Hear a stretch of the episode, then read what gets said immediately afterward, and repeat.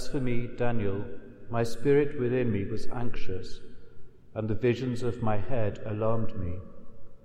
I approached one of those who stood there and asked him the truth concerning all this. So he told me and made known to me the interpretation of the things. These four great beasts are four kings who shall arise out of the earth. But the saints of the Most High shall receive the kingdom and possess the kingdom forever, forever and ever. Then I desired to know the truth concerning the fourth beast, which was different from all the rest, exceedingly terrible, with its teeth of iron and claws of bronze, and which devoured and broke in pieces and stamped the residue with its feet, and concerning the ten horns that were on its head, and the other horn which came up, and before which three of them fell, the horn which had eyes and a mouth that spoke great things, and which seemed greater than its fellows. As I looked, this horn made war with the saints and prevailed over them until the Ancient of Days came, and judgment was given for the saints of the Most High, and the time came when the saints received the kingdom. Then thus he said, As for the fourth beast, there shall be a fourth kingdom on earth, which shall be different from all the kingdoms, and it shall devour the whole earth and trample it down and break it to pieces. As for the ten horns, out of this kingdom ten kings shall arise, and another shall arise after them. He shall be different from the former ones, and shall put down three kings. He shall speak words against the Most High, and shall wear out the saints of the Most High, and shall think to change the times and the law and they shall be given into his hand for a time, two times, and half a time. But the court shall sit in judgment, and his dominion shall be taken away, to be consumed and destroyed to the end. And the kingdom and the dominion and the greatness of the kingdoms under the whole heaven shall be given to the people of the saints of the Most High. Their kingdom shall be an everlasting kingdom and all dominions shall serve and obey them. The word of the Lord.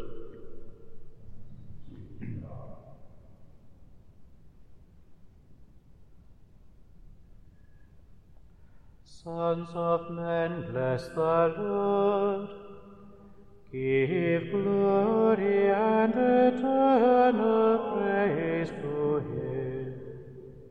Israel, bless the Lord. Give glory and eternal praise to him.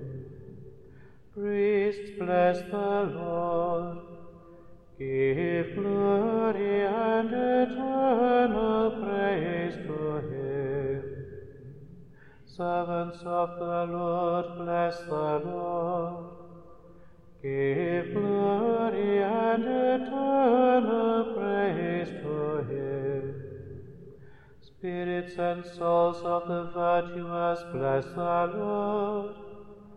Give glory and eternal praise to him.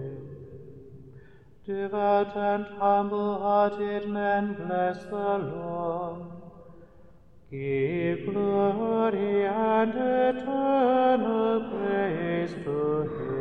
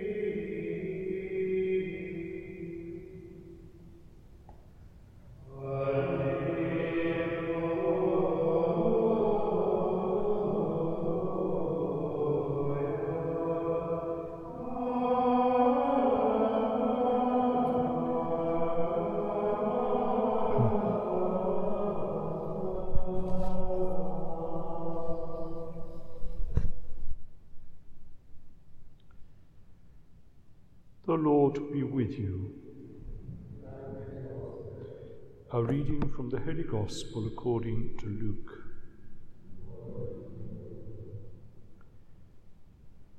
Jesus said to his disciples, Take heed to yourselves, lest your hearts be weighed down with dissipation and drunkenness and cares of this life, and that day come upon you suddenly like a snare. For it will come upon all who dwell upon the face of the whole earth. But watch at all times, praying that you may have strength to escape all these things that will take place and to stand before the Son of Man. The Gospel of the Lord.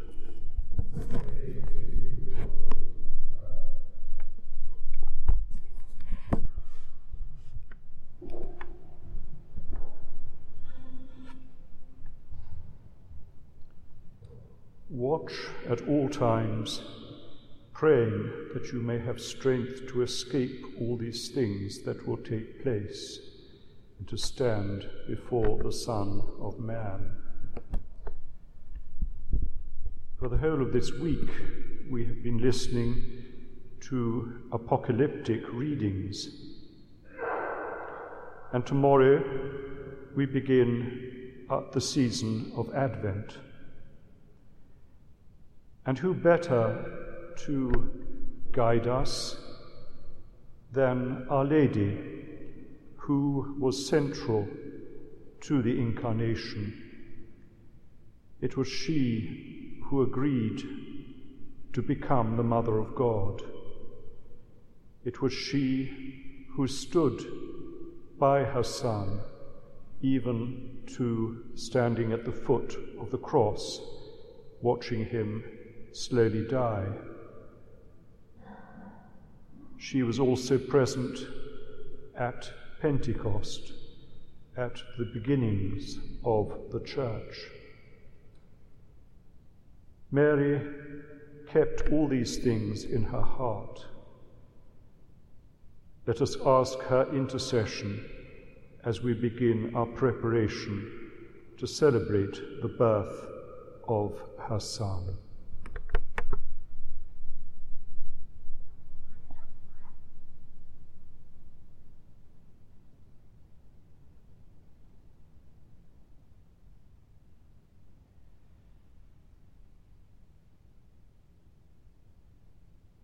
Let us pray for the needs of the church.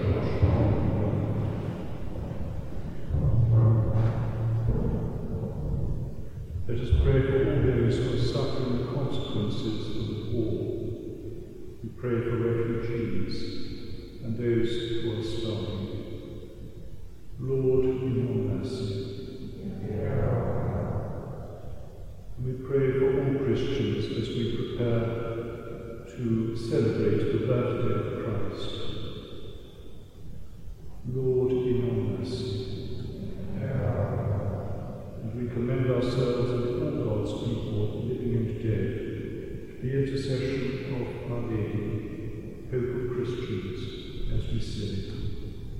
Hail Mary, full of grace, the Lord is with thee. Blessed art thou among women, and blessed is the fruit of thy womb, Jesus. Holy Mary, Mother of God, pray for us sinners now and at the hour of our death. Lord our God, we ask you to hear our prayers and to grant them, as they are in accordance with your holy will, Christ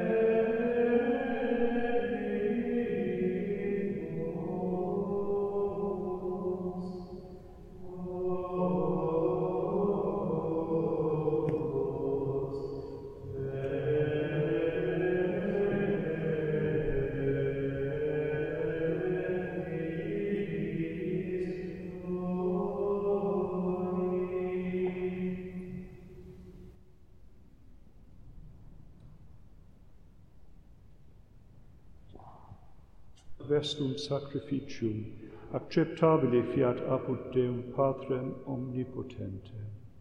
Durch die Herrschung und Sacrificium die ad lautem gloriam nostrum, ad utilitatem corpore nostrum, tertius Reces Domine Tuorum respice oblationes ques fidelium, Beate Mariae Dei genitricis commemoratione deletas, ut et tibi gratis sint, et nobis conferant tue propitiationis auxilium, per Christum Dominum nostrum. Amen.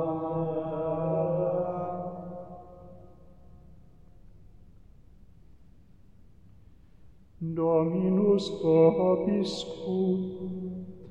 Et con spiritu tuo. Sussum codam. Adeus ad Domino. Gratias agamus Domino Deo nostro. Dignum et nostrum Vere dignum et justum est.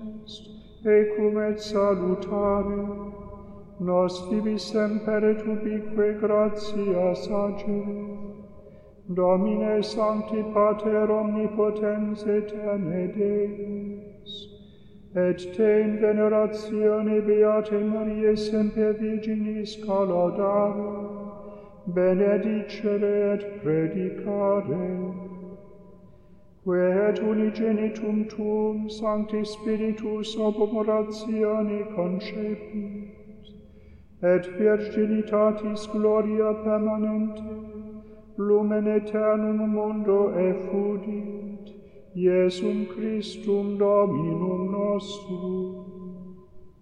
Per quem maestatem tuam laudant angeli adorant dominationes tremund potestates, celi celorumque virtutes, ac beata seraphim, socia exultatione concelebrant, cum quibus et nostras voces, ut admiti iubias per precamum, supplici confessione dicentes.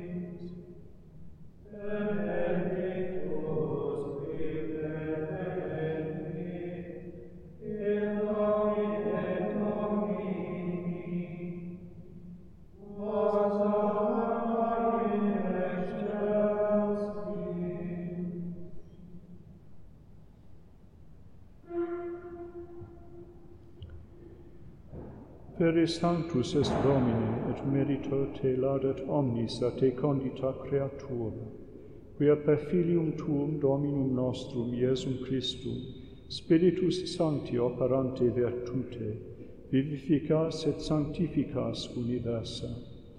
Et populum tibi congregare non desinis, ut a solis ortu usque rocasum, oblatio munda offeratur nomine tuo. Supplices ergo te Domine deprecam, ut ec muneraque tibit sacrante detulimus, eodem spiritu sanctificari digneris, ut corpus et sanguis fiant Filii tui Domini nostri Iesu Christi, cuius mandato ec misteria celebramus. Ipse enim, qua nocte tradebatur, accepit panem, et tibi gratias agens benedixit, fregit, deditque discipulis suis dicens, accipite et manducate ex hoc omnes, hoc est enim corpus meum, quod pro vobis tradetur.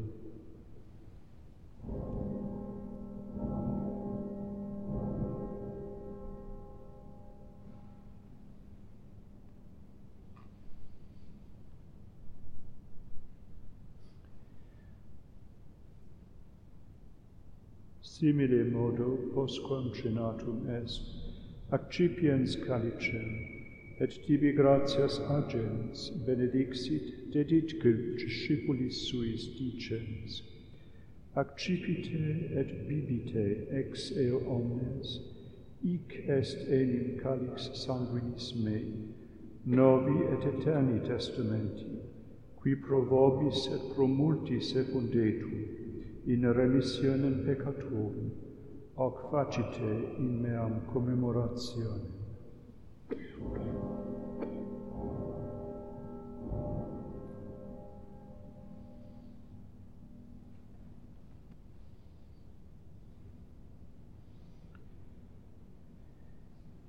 Mysterium Fidei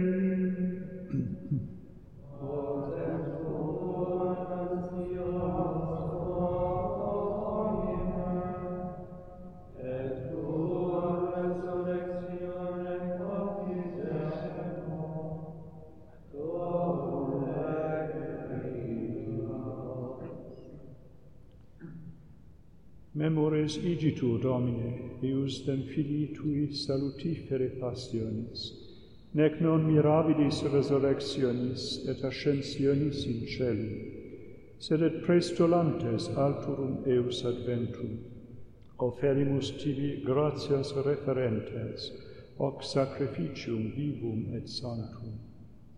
Respice quesumus in oblationem ecclesiae tue, et agnoscens ostiam, cuius voluisti immolatione placari, concede ut qui copre et sanguine filii tui reficimu, Spiritu eus sanctu repleti, unum corpus et unus spiritus inveniamo in Christo. Ipse nos tibi perficiat munus aeternum, ut cum electis tuis hereditatum consequi valiamus, in primis cum beatissima Virgini Dei Genitrice Maria, cum beato Iosef eus sponso, cum beatis apostolis tuis et gloriosis martyribus, cum sancto Gregorio Magno et omnibus sanctis, quorum intercessione perpetua apud te confidibus adjuvari. Ec ostia nostre reconciliationis proficiat quesumus Domini, et totius mundi pacem atque salutem. Ecclesiam tuam peregrinantem in terra, in fide et caritati firmani dinieris, cum famulo tuo Papo nostro Francisco, et Episcopo nostro Declano, cum Episcopali ordine ut universo clero, et omni populo acquisitionis tui. Votis uius familiae quam tibia stare voluisti, ad estu propitius, omnes filius tuus ubique dispersos, tibi clemens pater miseratus coniunge. Fratres nostros defunctos, et omnes qui tibi placentes ex hoc seculo transierunt, in regnum tuum benignus admite, ube fore speramus, ut simul gloria tua perenite satiemur. Per Christum Dominum nostrum, per quem mundo bona cuncta lagis.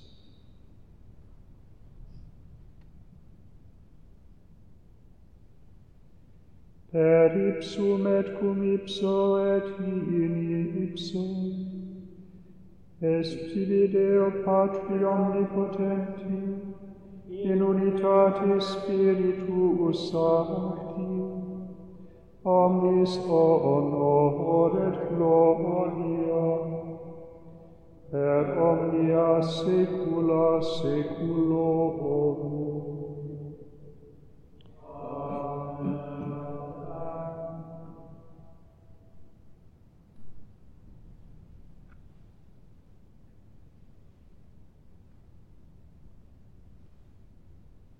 precepti salutaribus moniti, et divina institutione formati, audemus dicere. Pater nostra, qui es in celis, sanctificetur nomen tuum, ad iliad regnum tuum, fiat voluntas tua, sicut in cielo et in terra, nostrum quotidianum a nobis hodie, et dimitte nobis debita nostra, sicut et nos finitimus debitoribus nostris, et ne nos inducas in tentationem, sed libera Libera nos sumus Domine ab omnibus malis, da propitius pacem in diebus nostris, ut ope misericordiae tui adiuti, et a peccatus simus semper liberi, et ab omni perturbatione securi, expectantes beatam sper, et adventum salvatoris nostri Iesu Christi.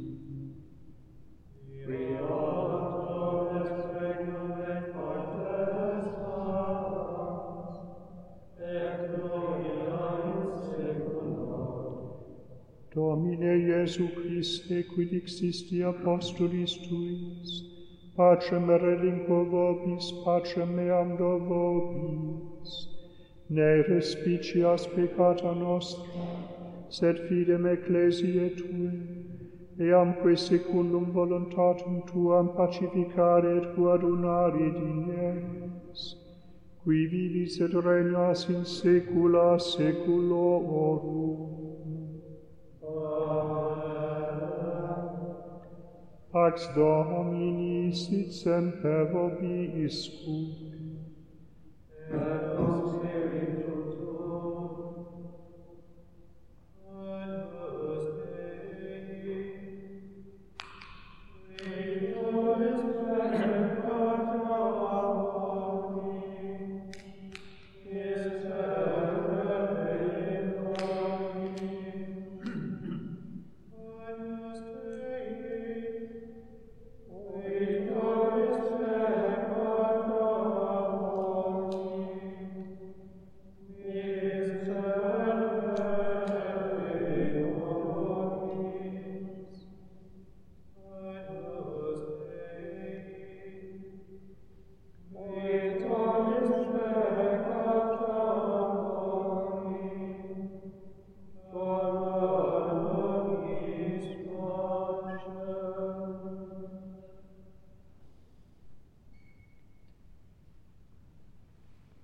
ecce agnus Dei, ecce qui tollit peccata mundi, iati qui ad cenam anni vocati sunt. Domine non sudinius ut intre sub tectum mea, sed tantum dic verbum et sanabitur animam.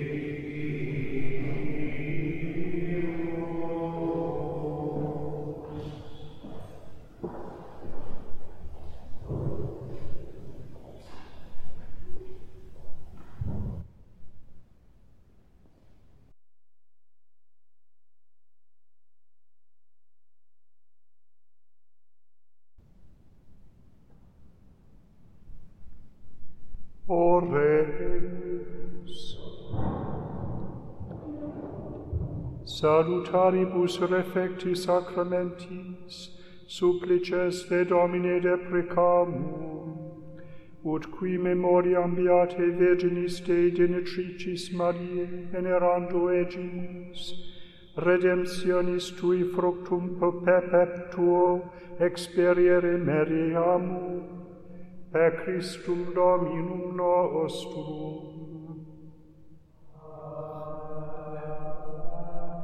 Dominus vobiscum. Benedicat vos omnipotens Deus, Pater et Filius et Spiritus Sanctus.